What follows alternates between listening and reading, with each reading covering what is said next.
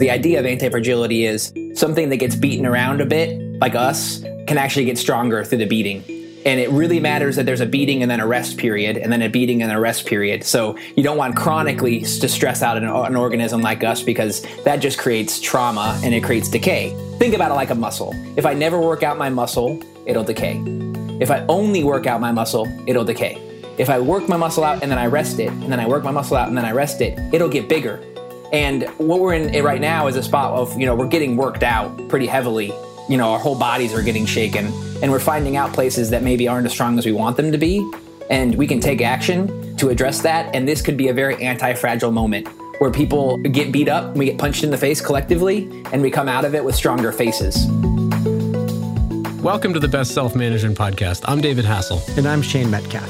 Me and David have been working together along with our co-founder Nazar and all the amazing other people that are a part of fifteen Five for the last seven years. And we are not the same people that we were seven years ago. One of the things we're a big stand for is like, how do we actually embrace the whole person and understand that can we support someone in thriving in their whole life? And if we do, then they're probably going to contribute more at work.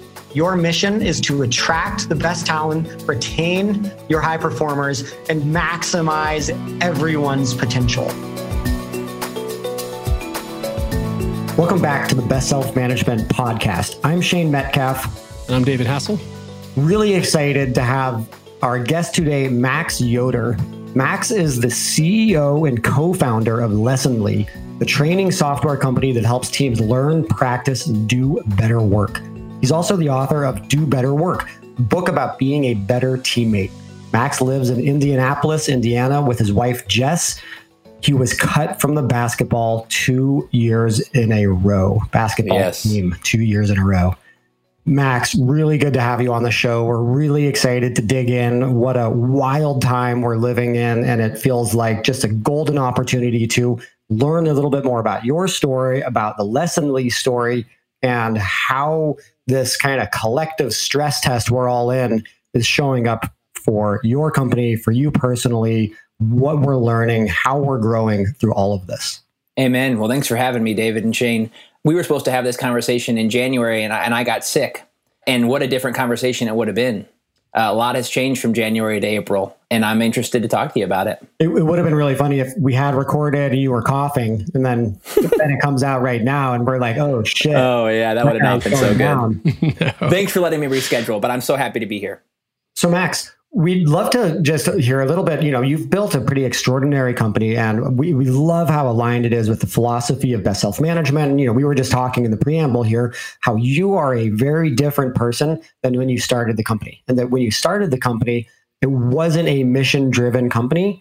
And then the mission revealed itself almost maybe as a surprise. And right. then in that process, it's also transformed you. You know, you, you're a different person you, than you were eight years ago. And of course, we all are different people than we are eight years ago. But sometimes events and the cultures that we're immersed in have a profound impact on our growth and development. So we'd love to just hear a little bit of that story.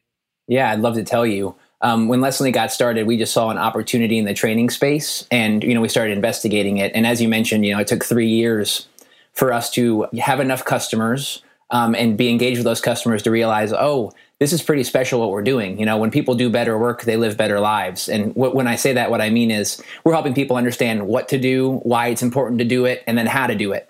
And when you give people that information, you know, they're better equipped. And then we help them practice, you know, uh, that information and actually build the muscles to do it. When they leave work, if they've had a good day, they take that good day home with them. And the opposite is true, right? You have a tough day at work, that can come home with you as well. So what we were learning was we're enabling people uh, to do better work, and that doesn't just stop at the workplace. It transcends the workplace, which is very cool. And in the process of that, you know, growing the company to, we have one hundred seventy full-time uh, teammates now. And in the process of that, what the company really did for me was it pressured me in spots that I, I would have otherwise probably always resisted growing. Uh, the most important one, I think, is there's a phrase called emotional slavery, and it's this idea of I'm responsible for everybody's feelings. And this was something that I that I believed for most of my life, uh, is that if people were not, you know, having a good day or if they were struggling, I needed to fix it. And really what it was was just a big old distraction from my own problems. But what ultimately uh, I learned is as we grew the company, you know, we hit fifty people and I couldn't take any more feelings. I really hit my breaking point of I can't do any more feelings. There's just too much to take on.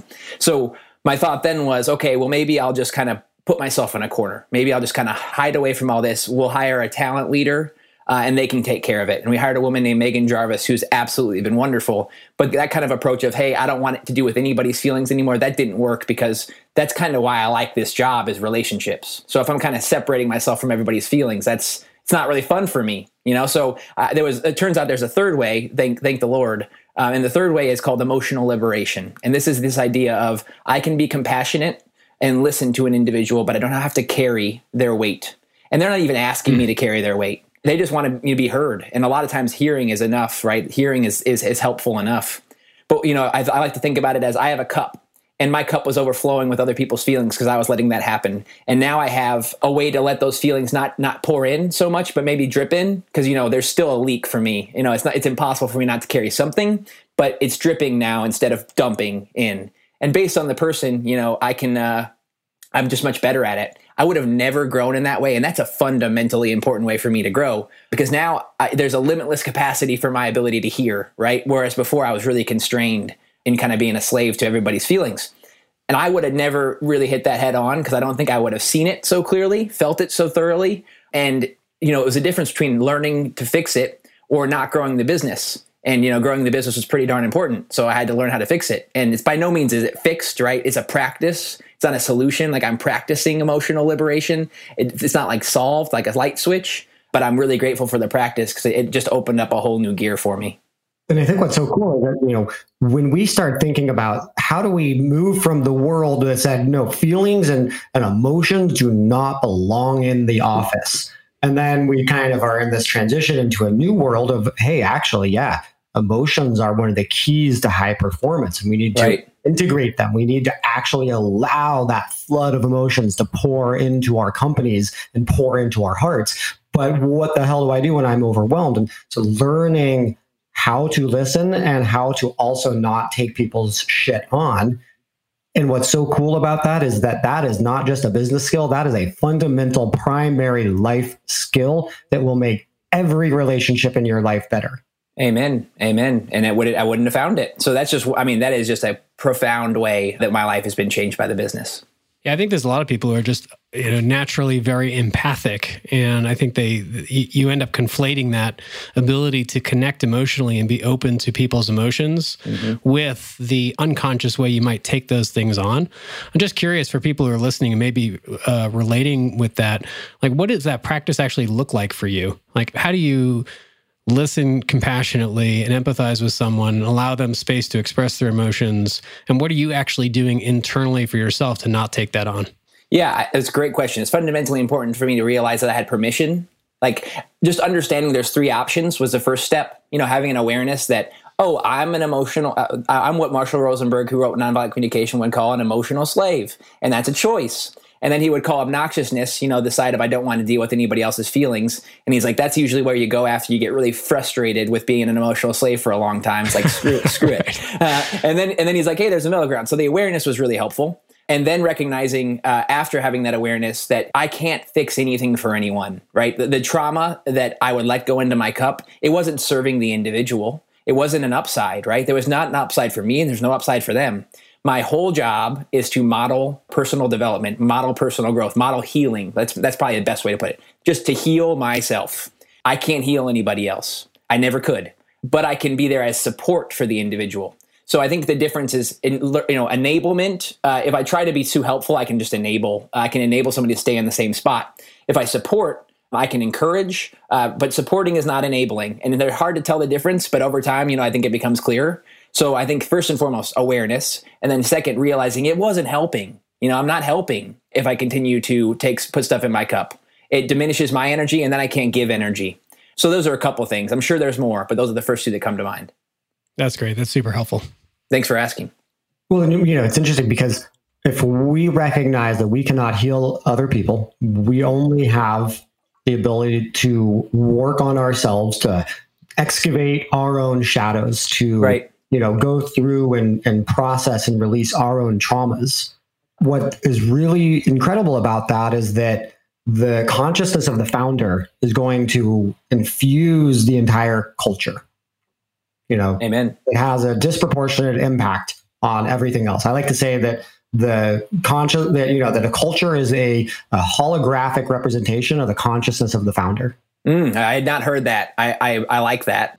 And, and so it's like, as we actually take that one hundred percent accountability to heal ourselves, to work on our own stuff, to become our best selves, we are inherently building a culture with those same principles and that same permission for everyone else. You nailed it. You can't force people. It's like, and it's really interesting. And, you know, I, I love the parallels between our companies. You know, we're about, we're two hundred people right now, exactly two hundred people actually, which is such a fascinating moment of growth. Yeah, and, that's cool. And there's so many feelings. There yeah. are a lot of human emotions, and especially right now, emotions are up.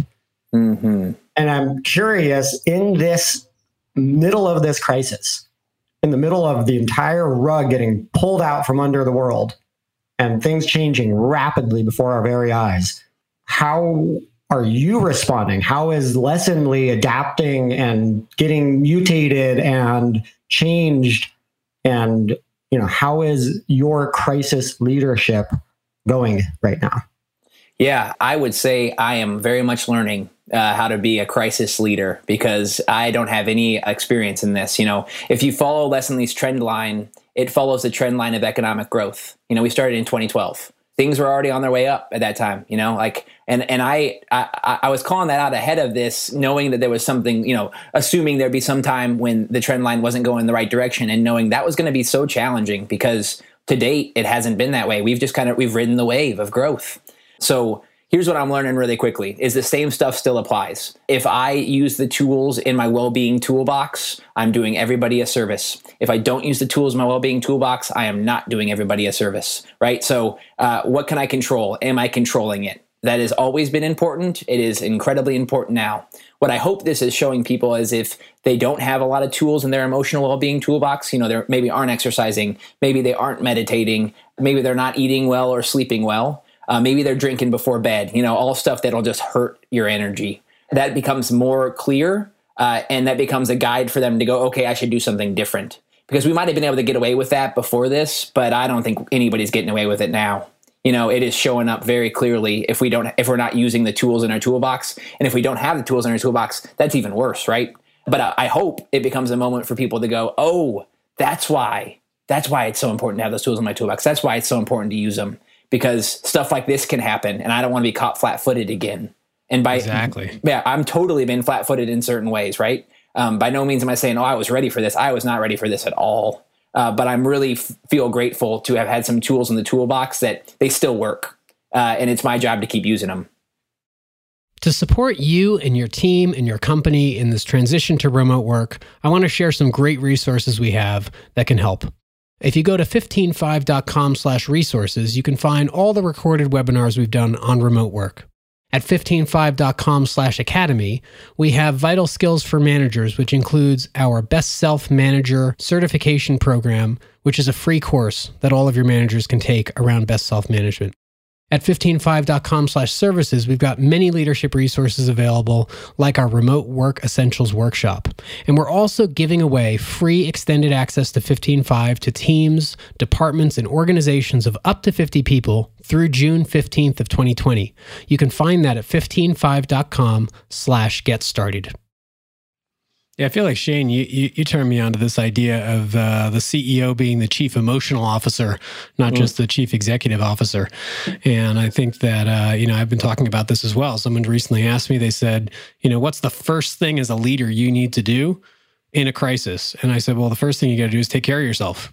And it, exactly what you just said, Max, it's the it's the sleep, the food, the exercise, the meditation, because how I show up in front of our two hundred people is going to influence their sense of trust in my leadership. You know, even in a moment where the world doesn't feel okay, that we might have a moment of okayness together, that we're in this together. Uh, so it's awesome to see you modeling that and, you know, to talk about that alignment. Well, I want to be clear. I have had days where I didn't model it, which is why it's so evident to me that I need to model it. You know, it's not like yeah. I have had days where I did not do the practices that work. And, um, it's too expensive to do that right now. It's probably always been too expensive, and I don't mean expensive in a dollar standpoint. It just is too much. Yes. Pe- pe- people can't afford it right now. You know, we don't have a whole lot of gas in the tank as it is. Right. Let's open up that toolbox. you have your own personal practices, and then you have the, the company culture. You have the collective toolbox of Lessonly. Yeah. And I'm curious, what what's the responsibility of a company in this moment to provide more tools for people's toolboxes? And or yeah. the kind of, uh, you know, we're all sovereign agents and it's up to the individual to pursue those. And as long as you do your job, then it's okay. And it, and that's your choice, whether you pick tools up or not. Yeah, I think you're a tremendous liability right now in the business if you don't pick up those tools, because uh, you can say, hey, I'm fine, I'll get through it. But uh, it is highly likely you will uh, throw your shadow onto other people if you don't take care of it. It's highly likely that somebody else will pay the price for not using those tools. I, I love that you said that, because it's it's confrontational. Tell me why. I, I mean, I think that it's like if somebody is not picking up, is not taking that accountability for their emotional experience and for their shadows and for the the places in their life that have been really impacted, and they don't actually own that, that it then gets projected onto coworkers. It gets projected onto the company at large. Yeah. And actually putting an enormous onus on the individual to own their own shit. Yeah. And if somebody doesn't own their own shit, well, all I can control is me. So uh, my friend Jimmy Miller likes to say that uh, he's, he, he quotes Thomas Aquinas uh, saying that the two kind of ultimate virtues are um, charity and grace, and every other virtue kind of uh, waterfalls from charity and grace. So hmm. people like me will have days where they don't own their stuff, right? And where they're not doing the practices. I know that because I've been that. In those days, somebody can respond to me uh, by villainizing me and saying, hey, you suck, you're not doing your job.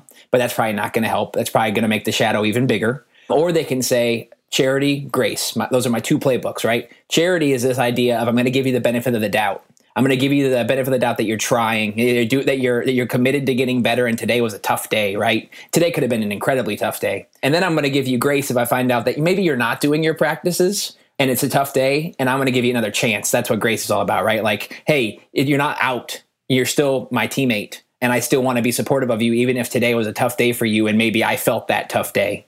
Because I'm, mm. it's gonna, that's gonna roll on other people. I'm gonna roll on other people. They're gonna roll on me. So if we villainize them and say, you're not doing your practices, you know, get better. You know, we, we the only reason we do that is we're projecting, right? We're projecting uh, and, re- and not recognizing that we ourselves don't do our practices every day, you know? So I got some compassion for some folks who don't do their practices every day, because I know what it's like. So my job is charity and grace. So we got an answer for, you know, when somebody doesn't do it and when somebody does. And when somebody does, we hug, celebrate, you know, virtual hugs now. And then when we don't, you know, yeah. charity, grace. Uh, it's, uh, I, I feel my own heart soften in that, just uh, just contemplating charity and grace, you know, because like right now I'm in a little fight with my brother, mm. and it's kind of like, oh, that asshole. And it's hard, right? You know, especially family when it's so close and it's, it, they get in right to the deepest triggers. Yeah. And just well, in that contemplation of charity and grace, it's like, okay, I could have a little more charity. I could have sure. a little more grace. And it kind of instantly loosens things up a little bit. Good. But I'll tell you, man, the hardest folks in my uh, experience to have charity and grace with are my family, my parents, my brother, you know, like it's, they're the hardest ones for me. And, and, you know, I think that I have rope with them, and I, and I take advantage of that rope, you know, like they're my family, but that is the hardest place for me. You know, I can, it is much easier for me to give charity and grace for the exact same behavior to a teammate than it is to my mother. And that is asinine. You know, that's asinine. But I'm telling you, that's, that's my behavior. Last quote. He says, if you think you're enlightened, go spend two weeks with your parents. Amen. Amen. and, and I love them, right? And they deserve the exact same amount of charity and grace as everybody else. But I, I'm simply saying, I understand what you're saying when it's tough with the with the brother or tough with the family, um, because we're so close to them. Reminds me of, of some of the practices. I, you know, I love, I love, I love this language and, and things that, you know, Shane, we could adopt uh, and, and evolve even our practices inside fifteen five. Uh, we just recast our core values recently. Uh, one of them being uh, cultivate relational mastery, which is this idea that we believe that most organizations don't have these skills, right? Mm-hmm. They don't have these ideas around how do we relate with each other uh, in ways that don't end up causing resentment and drama and politics and gossip, which is what most organizations are rife with.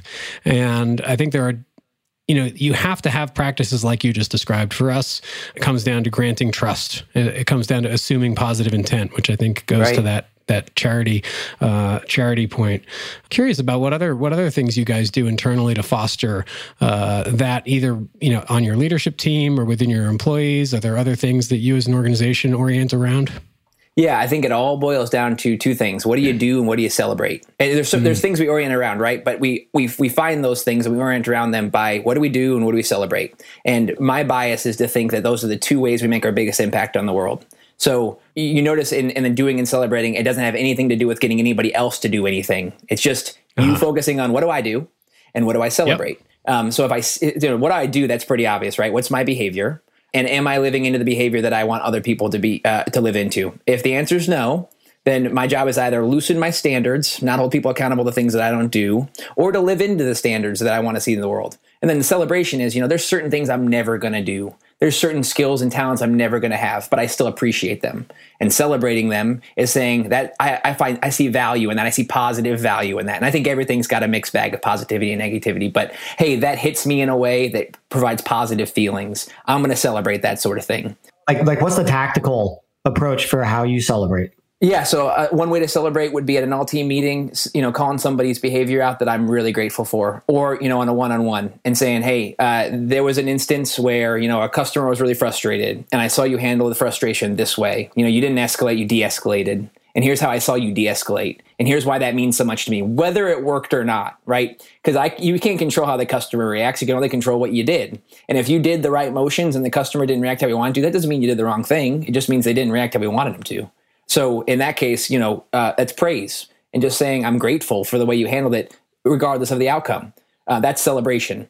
And what do I do and what I celebrate is what more comes from what I do and what I celebrate. And you've heard, maybe heard the phrase more is caught than taught, which is probably a controversial thing for somebody who makes training software to say, but I don't think it's in any way kind of co- conflicts with what we do. More is caught than taught just means if you want the things that you're teaching people to stick, do them, because people will catch what you do. They will not catch what you say.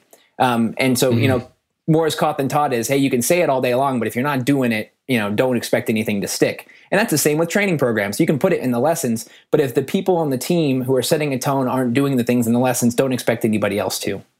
Yeah, it's a, quite a critical self-examination of our own integrity. How do we actually do the things that we want other people to do? And it's it's a, it's a great exercise, right? It's like, okay, right now, what are my expectations in the world? And am I actually meeting those expectations on my own? I, th- I think it's the only yeah. exercise. I don't know if there's another exercise that that matters. I think this is where all of our problems come from. We have special logic for our own behavior, and we have different logic for other people's behavior. So, wow. and that is a, a traumatic... Uh, in, in business, because we're coming out of a hierarchical model where, okay, cool, as the founders, we're inherently uh, in a higher power position mm-hmm. than everyone else. And so I don't really need to practice what I preach because I'm not the kind of person I'm preaching to. You know, like I don't really need to follow the company rules and values because I'm the founder. So I get to play by special rules, and then it just creates corruption right from the very source, and it bleeds down, and other people see that and say, cool, I don't need to do what I'm telling my team to do because I am above you in the hierarchy. Right. Right. They don't see your rationale. They see your behavior. And that is what matters. Like I can rationalize anything, but people aren't going to see my rationale. They're not going to even going to ask. They're they're literally going to just intuit, uh, intuitively mimic what I do. So yeah, it's not going to be clear to other. If I give myself special logic, it ain't going to work. If you give yourself special logic, it ain't going to work. And by no means am I knocking my uh, knocking this out of the park every day, right? This is a practice. This is the idea of I need to keep an eye on what do I need people to do, and and am I doing it? And if the answer is no, that's where my growth is. That's, you know, that's the roadmap to my growth. Um, and I don't, yeah, I just don't know if it's any more complicated than that. So how do you think of applying all of this to, and all these ideas to creating more resilience in our organizations right now? I mean, we're, we're at a, a moment that is not unprecedented in human history, but it's certainly unprecedented in our lifetimes. Yeah. Uh, like you said, we could not have predicted this. We're, Nobody's ready for this. No. And we got to navigate through this. Um, so, you know, what are the ways that, you know, you're leaning on some of these practices yourself or your team are to, to create a sense of resilience at Lessonly? Yeah. Have you, have, I don't know if you all have ever heard of the concept of anti-fragility, but I think it's a really important one right now. Incredible book. Yeah, incredible book. If we could put that book on everybody's bookshelf right now, I think there'd be a sense of relief that people would feel, because the idea of anti-fragility is something that gets beaten around a bit, like a like a like us, uh, can actually get stronger through the beating. And it really matters that there's a beating and then a rest period, and then a beating and a rest period. So you don't want chronically to stress out an, an organism like us, because that just creates trauma and it creates decay. It's just, think about it like a muscle. If I never work out my muscle, it'll decay. If I only work out my muscle, it'll decay. If I work my muscle out and then I rest it, and then I work my muscle out and then I rest it, it'll get bigger. And what we're in right now is a spot of, you know, we're getting worked out pretty heavily. Uh, we're, you know, our whole bodies are getting shaken, and we're finding out places that maybe aren't as strong as we want them to be. And we can take action to address that. And this could be a very anti-fragile moment where people uh, get beat up, and we get punched in the face collectively, and we come out of it with stronger faces. Right, because like in that model, it's like there's fragile, resilient, and anti-fragile systems. Yeah, fragile, uh, fragile, robust. So robust would be it gets beat up, but doesn't get better. Right. Uh, exactly. So it's like a me- metal pipe. Like you can bang around a metal pipe right. and it doesn't get better. And so it's so interesting because it's there's no guarantee that we emerge stronger as individuals, as companies, and as a society from this. You know, and so how you know. Can we stack the deck in our favor to become anti-fragile? And it's really interesting, actually. I love that you brought this up because I, I love that book. And it really struck a deep chord in me when I read it several years ago. And I inherently, anti-fragility is part of my worldview as a result. Mm-hmm. It's understanding like, whoa, this, it sucks. It, it, it This is really hard. And there is an inordinate amount of suffering that is happening right now. You know, I have... I have a lot of artist friends who are just decimated right now. Mm-hmm. And I believe that this can be an opportunity to, to be anti-fragile, to actually emerge a, a happier, healthier, uh, more, more well-integrated society. And I love it. David's son just walked in in the room right now. We're watching each other on video, and uh, his son just walked in, and it's so good. It's, it's like these moments oh. of humanity, they're flooding into the business world. And he's got a frog in his hand that he just caught in the creek. Oh, that's awesome. That's awesome. He just wanted to show you. Yeah, that's beautiful. Yep. Shane, it is all about how we look at it. And, and and then it's also, but it's not it's not just about how we look at it. For my case, it's how I look at it, right? Because I still uh, have an income coming in, right? We need to make sure this doesn't last so long that it creates chronic stress for individuals, because it's not going to be a matter of just getting your head in the right spot. It might be a matter of getting your head in the right spot, but wow, I don't want anybody to have to get their head in the right spot under chronic stress, right? Ideally, this does not become a, an enduring, you know, depression.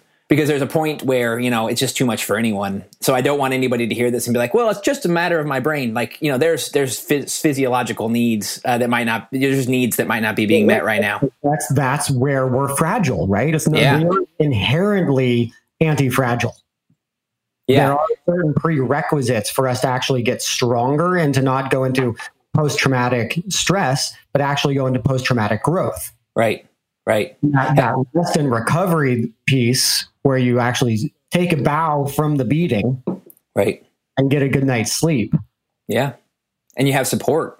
So what I hope this, you know, I think the support part, that I remember reading a New York Times article about uh, child soldiers uh, and the child soldiers, you know, ne- there should never be a child soldier, right? I think we have uh, evolved to believe that, hey, let's not put soldiers on any front lines that are kids, but that, that still happens.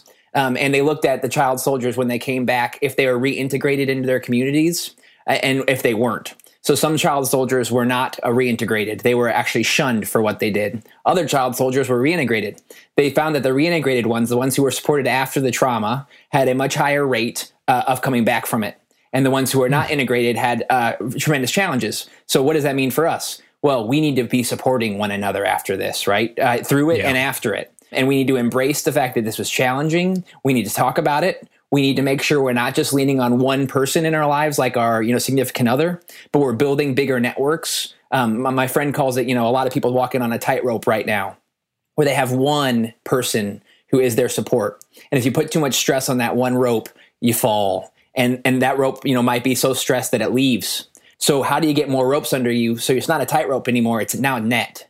That is the job, is to create a net under us so that if no matter what one thing, you know, gets gets busted and maybe gets too stressed, we have more people there to help us. Beautiful. And I think that's how we come back from this. Yeah. You know, and I think that it seems like an opportunity here is that our companies aren't just a job, but that mm-hmm. relationships that we're building inside of our companies are that net. Amen. Amen. And they, they certainly can be. We just need to allow them to be. Yeah, right. And, and right, because I think that we we want to be that support. We want to actually, you know, uh, have that charity and grace towards our coworkers, where they be, don't become just these these professionals that we're in either competition with or a kind of transactional relationship with. Amen. A very deep human desire to have, have more meaningful relationships with the people that we spend the most time with. Yeah. And where does that go wrong? I think it goes wrong at a fundamental spot of provoking compliance using fear. So I think yeah. historically that's the that's the playbook of work, right? Let's scare people into compliance, command and control, domination. And I think that gives a sense of compliance, but it's a totally pseudo compliance, because as soon as when you're under somebody's thumb, all you want to do is get out. And if you get a chance to take from the person whose thumb you're under, you're going to do it. If you get a chance to cut a corner from the person whose thumb you're under, you're going to do it, because you resent being under somebody's thumb. So the other approach is, hey, we love on other people. We love on our teammates just like anybody else. And I don't mean love in a way of we can't have accountability. I actually think that brings better accountability. If we, yes. if we, if we bring love and compassion and we create guardrails, right? We create clarity around what the role requires, uh, what it needs, so that we can hold people accountable. Uh, and as we, you know, we're not going to have perfect clarity straight out of the gate. We one percent at a time build more clarity through agreements over time. But if we love on people and we get agreements, we can do both at the same time. But I think some people think that a loving culture means a lack of accountability. Well, I have to fire people is what I hear a lot. I'm like, you can still fire people because you are setting expectations with them. You're getting agreements with them. While loving them. It's while not, loving them. I, I, I can only love people, but then when I have to fire them, I'm going to stop loving them. In fact, actually, that's the moment when you need to love them even harder. Amen. And, and like, oh my gosh, a freaking man. I mean, the idea of I can't love somebody and hold them accountable, it's asinine. I mean, think about how it far is. You will go for somebody you love. You know, it creates this real, true accountability, not a pseudo accountability. And yeah, loving people out the door is the most important time to show you actually love them. And those are the ha- moments that haunt me the most, is the times when I didn't do that. You know, the times when I would play that back and I want to do it again. So yeah, I mean, I, I love what you're saying around the, you know, the accountability and the love. One of the things I often talk about is this idea that companies seem to want to decide whether they're like a sports team analogy or whether they're going to be the the family. And really what people are saying is like, oh, we're choosing to be a family, and that means we're going to care for people over the results, and we're going to be light on accountability. Or we're going to be the sports team where we're going to care about results over the relationships and be more aggressive and obnoxious at times. And I don't, you know, we're we're out saying like, no, no, you. It's actually better to choose both. Yes. Like you can do both. You can care about performance while caring about people. And just like you said, as long as you have those clear agreements, it doesn't mean that you have to go soft on people. Right. Like you need to hold people to what they said they're going to do, but with with care. Uh, so we're, you know, very much aligned on that. That's that's the world that I want to see us all live into. And uh, yeah, excited to excited to hear about your journey. Well, David, the way you summed that up was excellent, because I'd never heard it summed up that that, that cleanly. And think think about it, they're both extremes. Um, you know, operating at exactly. the extreme of a family or operating at the extreme of a sports team. It's like anytime we're operating at an extreme, we're probably doing it wrong. So how do we yeah. take how do we take you know the two ends of the extreme and find the divine middle where we we marry the best parts of both? And that's that, that's what you just described. Yeah, really, really good. The middle path. The middle path. You bet. Exactly. Max, this has been awesome. Really appreciate you sharing your wisdom and spending some time with us today. David and Shane, I needed this today. Thank you for making time. So Max, where can people go to learn more about Lessonly? Yeah, Lessonly dot com, L E S S O N L Y dot com. Uh, we make training software for sales teams and customer service teams. So we'd love to talk to you if you have a sales team or customer service team and you want to get them all on the same page, help them build the same muscles. And if you want to uh, re- learn about the book, it's do better work dot com. And you can check out the book there. I write about some of the stuff I talked about and other principles that help with teamwork.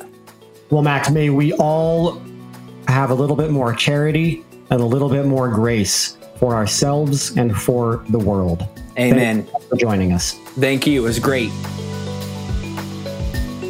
Thank you to our producer, Counterweight Creative, to our executive producer, David Misny, and guest coordinators, Sydney Lee and Suzanne Haight. One of the easiest things you can do to help us spread the message of being and becoming your best self at work is to write a review on Apple Podcasts, or just share this episode's link on your favorite social media channel. If you have any questions or comments, please email me and Shane at podcast at fifteen five dot com. We'd love to hear from you. And finally, thank you.